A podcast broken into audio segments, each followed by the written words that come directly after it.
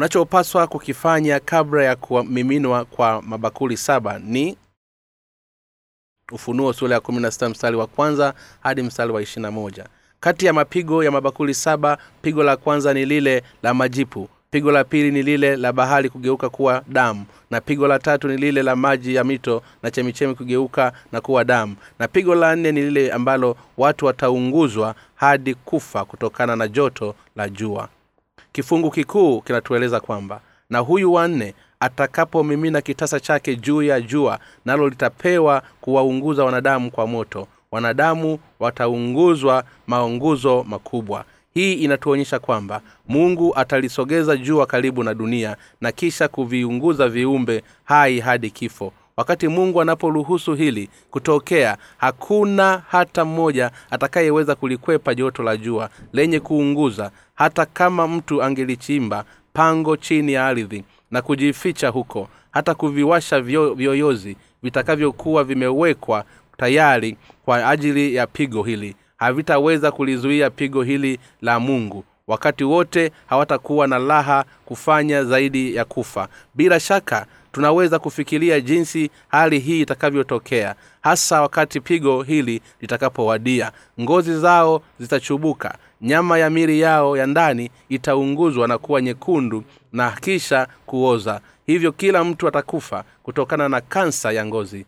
Hata hivyo pamoja na kuunguzwa hadi kifo kutokana na joto kali la jua watu watazitubia dhambi zao. Pigo hili la mungu ni la kushangaza sana. Lakini hata kuwa watu wanaokataa kutubu pamoja na kuwa katika pigo hili ni kuwashangaza pia kadiri watakavyozidi kukataa ndivyo mapigo ya mungu yatakavyoendelea.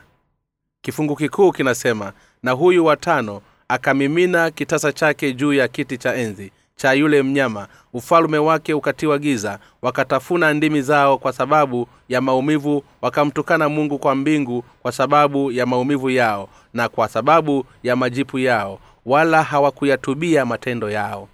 Tunapoangalia ulimwengu wa leo tunamuona mtu wengi ambao wamelipaswa kuhukumiwa na mungu sasa hivi. Lakini kwa kuwa mungu anaizuia hasira yake huku akisubiri ndiyo maana mungu bado hajahukumu hata hivyo ikiwa watakufa hali wakiwa hawaiamini injili ya maji na roho iliyotolewa na yesu kristo mungu atawafanya kuwa hai katika miili yao isiyokufa na kisha watakabiliana na moto wa milele wa kuzimu.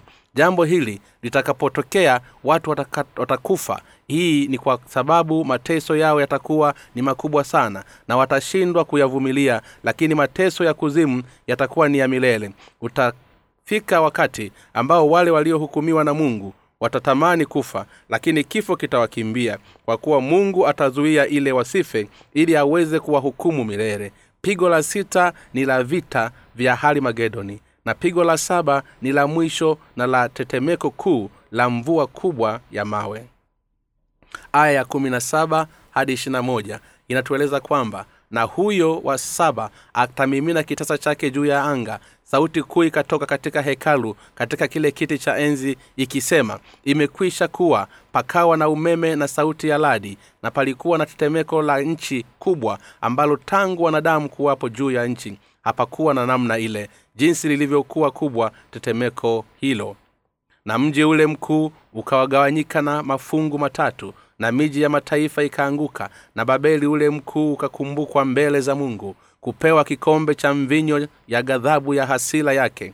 Kila kisiwa kikakimbia wala milima haikuonekana tena na mvua ya mawe kubwa sana na mawe mazito kama talanta ikashuka kutoka mbinguni juu ya wanadamu. Wanadamu wakamtukana mungu kwa sababu ya lile pigo la mvua ya mawe kwa maana pigo lake ni kubwa mno kifungu hicho hapo juu kinatueleza kwamba mungu atakapoiyamimina mabakuli saba tetemeko kuu litapita sayari ulimwengu wote utagawanyika vipande vitatu na majengo yote yatakayokuwa bado yanasalia katika ulimwengu huu yataangushwa chini. Hakuna hata jengo moja litakalosalia kwa kuwa ulimwengu huu umewekwa chini ya ghadhabu ya mungu ya kutisha. Basi visiwa vyote na milima vitatoweka. Je milima ya himalaya itabaki wakati wa jambo hili likitokea. Kwa kweli hapana. Milima yote mirefu itatoweka mbele za macho yenye aliye hai. Kimsingi kila mlima katika ulimwengu huu unatoweka na mahali pake hapataonekana. Kifungu hiki kinatueleza pia kwamba mvua kubwa ya mawe huku kila jiwe la mvua hiyo likiwa na uzito wa paundi mia moja sawasawa na kilo 45 yataanguka katika dunia hii. Je tutakuwa na mtu yoyote atakayesalimika kutokana na matetemeko haya ya ardhi na mvua kubwa za mawe. Ufunuo sura ya kumi na nane inatueleza kwamba ghadhabu ya mungu inaletwa juu ya wale ambao hawakumwamini mungu na ambao walidhalau neno lake. Baadhi ya watu katika ulimwengu huu wanadai kana kwamba walikuwa kimungu huku wakisema sitaangukia katika ghadhabu ya mungu wala sitaangumiminwa na mungu hata hivyo hukumu ya mungu inaletwa kwa watu kama hawa ambao wamejaa majivuno na kiburi. Ni lazima tuamini kwamba ulimwengu huu umetoweka. Utakapokuwa umepigwa na mapigo haya ya mabakuli saba yanayotumiminwa na mungu ni lazima tuwe na imani katika neno la mungu. Mungu anatueleza kwamba ataufanya ulimwengu huu kupotea. Hivyo ulimwengu huu hautadumu milele. Hivyo wote wanaoukubali mwisho wa ulimwengu huu wanapaswa kuiamini katika ukweli huu na kushiriki kwa imani yao kiroho. Hivyo watu wote wa ulimwengu huu ni, ku, ni lazima waandishwe toka katika usingizi wao wa kiroho. Sijui umekuwa ukiishi maisha yako ya kiimani kwa imani ipi hata sasa lakini sasa ni wakati wako wa kuzingatia yale ambayo yanatokea katika nyakati za mwisho na kuishi kuamka na kuamini unapaswa kuwa na ufahamu sahihi juu ya mapigo yaliyobadiliwa katika ufunuo na anapaswa kuwa macho.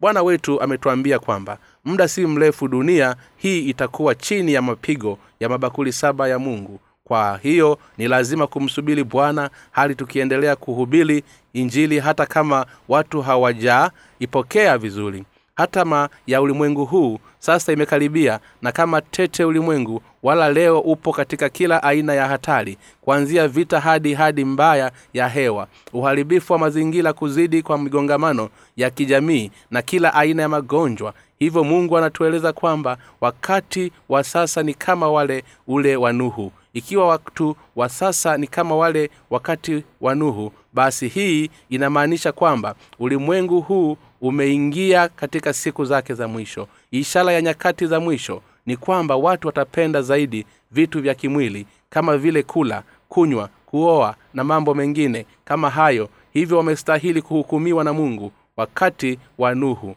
Watu wa jinsi hiyo hawakulisikia lile ambalo nuhu aliwambia hivyo waliangamizwa wote isipokuwa nuhu na familia yake ya watu nane. Ulimwengu unaokuja utakuwa vivyo hivyo karibu vitu vyote ambavyo mungu ameviahidi vimeshatimia. Kama vilivyoandikwa katika bibilia kati ya mambo hayo ni takribani asilimia tano ndiyo bado hajatimia. Lakini asilimia nyingine yote imekwisha timia. Neno la uokovu na ukombozi pia limetimizwa. Katika neno la mungu kilichobakia ni hukumu kwa wale wasioamini njili ya maji na roho na kwa wale waliozaliwa tena upya ufalme wa milenia na mbingu na nchi mpya mahali ambapo wengi haki wataingia na kuishi vinawangojea. Mungu ni mwenye rehema anasimama upande wa wenye haki. Hata hivyo kwa wale ambao wanastahili ghadhabu ya mungu ni hakika kwamba mungu anaishusha ghadhabu yake juu yao. Na kwa wale wanaostahili rehema yake mungu anashusha rehema.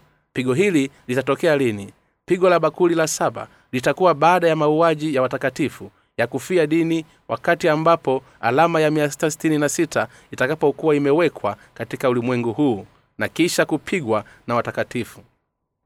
Baada ya mapigo haya ufufuo wa kwanza ufalume wa milenia na hukumu ya mwisho yesu akiwa ameketi katika kiti cha enzi vitakuja. Hii itafuatia na kufunguliwa kwa ufalume wa mbingu na milele tunapaswa kuwapa ufahamu wa majaliwa ya mungu kupitia bibilia je unaamini ukuu ukweli kwamba yesu alifufuka tena toka katika wafu? Unaamini kwamba bwana amezifanya dhambi zote za mwanadamu kutoweka kwa kupitia ubatizo wake na damu yake? Bwana wetu alizichukua dhambi zote za mwanadamu kwa maji na damu yake akafufuka tena toka kwa wafu baada ya siku tatu. Na sasa ameketi mkono wa kuume wa wa kiti cha enzi cha mungu. Hivyo dhambi za wale wanaoamini katika yesu kristo zimetoweka kikamilifu na kama vile kristo alivyofufuka tena toka katika wafu vivyo hivyo na wao watafufuliwa. Hivyo watakatifu wataku, watatukuzwa pamoja na bwana. Lakini wakati wakiwa hapa duniani watakaribiana na mateso mengi kwa ajili ya bwana. Lakini mateso ya wakati huu wa sasa hayawezi kulinganishwa na utukufu unaowangojea kwa kuwa utukufu wa mungu ndiyo kitu pekee kinachowangojea watakatifu waliozaliwa tena upya. Hivyo watakatifu hawapaswi kuhofia huku hatima yao ya baadaye. Kile ambacho wenye haki wanapaswa kukifanya ni kuishi maisha yote kwa ajili ya injili na kuamini hayo ni lazima tujitoe katika kazi ya kuziokoa nafsi na si kufuata ulimwengu.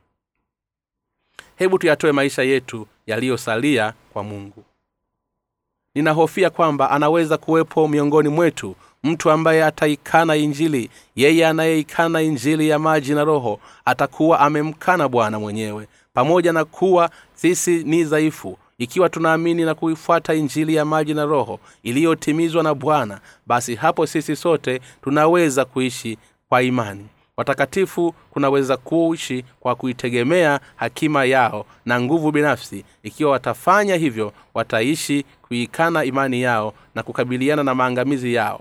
Hivyo ili kukwepa hali hiyo tunapaswa kuishi kwa imani. Kwa nini bwana wetu atawaruhusu wanadamu kuipokea alama ya 666 hii ni kwa lengo la kutenganisha nafaka na makapi kabla ya kuruhusu watakatifu kunyakuliwa. Basi kitu ambacho mungu atakifanya itakuwa ni kutenganisha nafaka na makapi.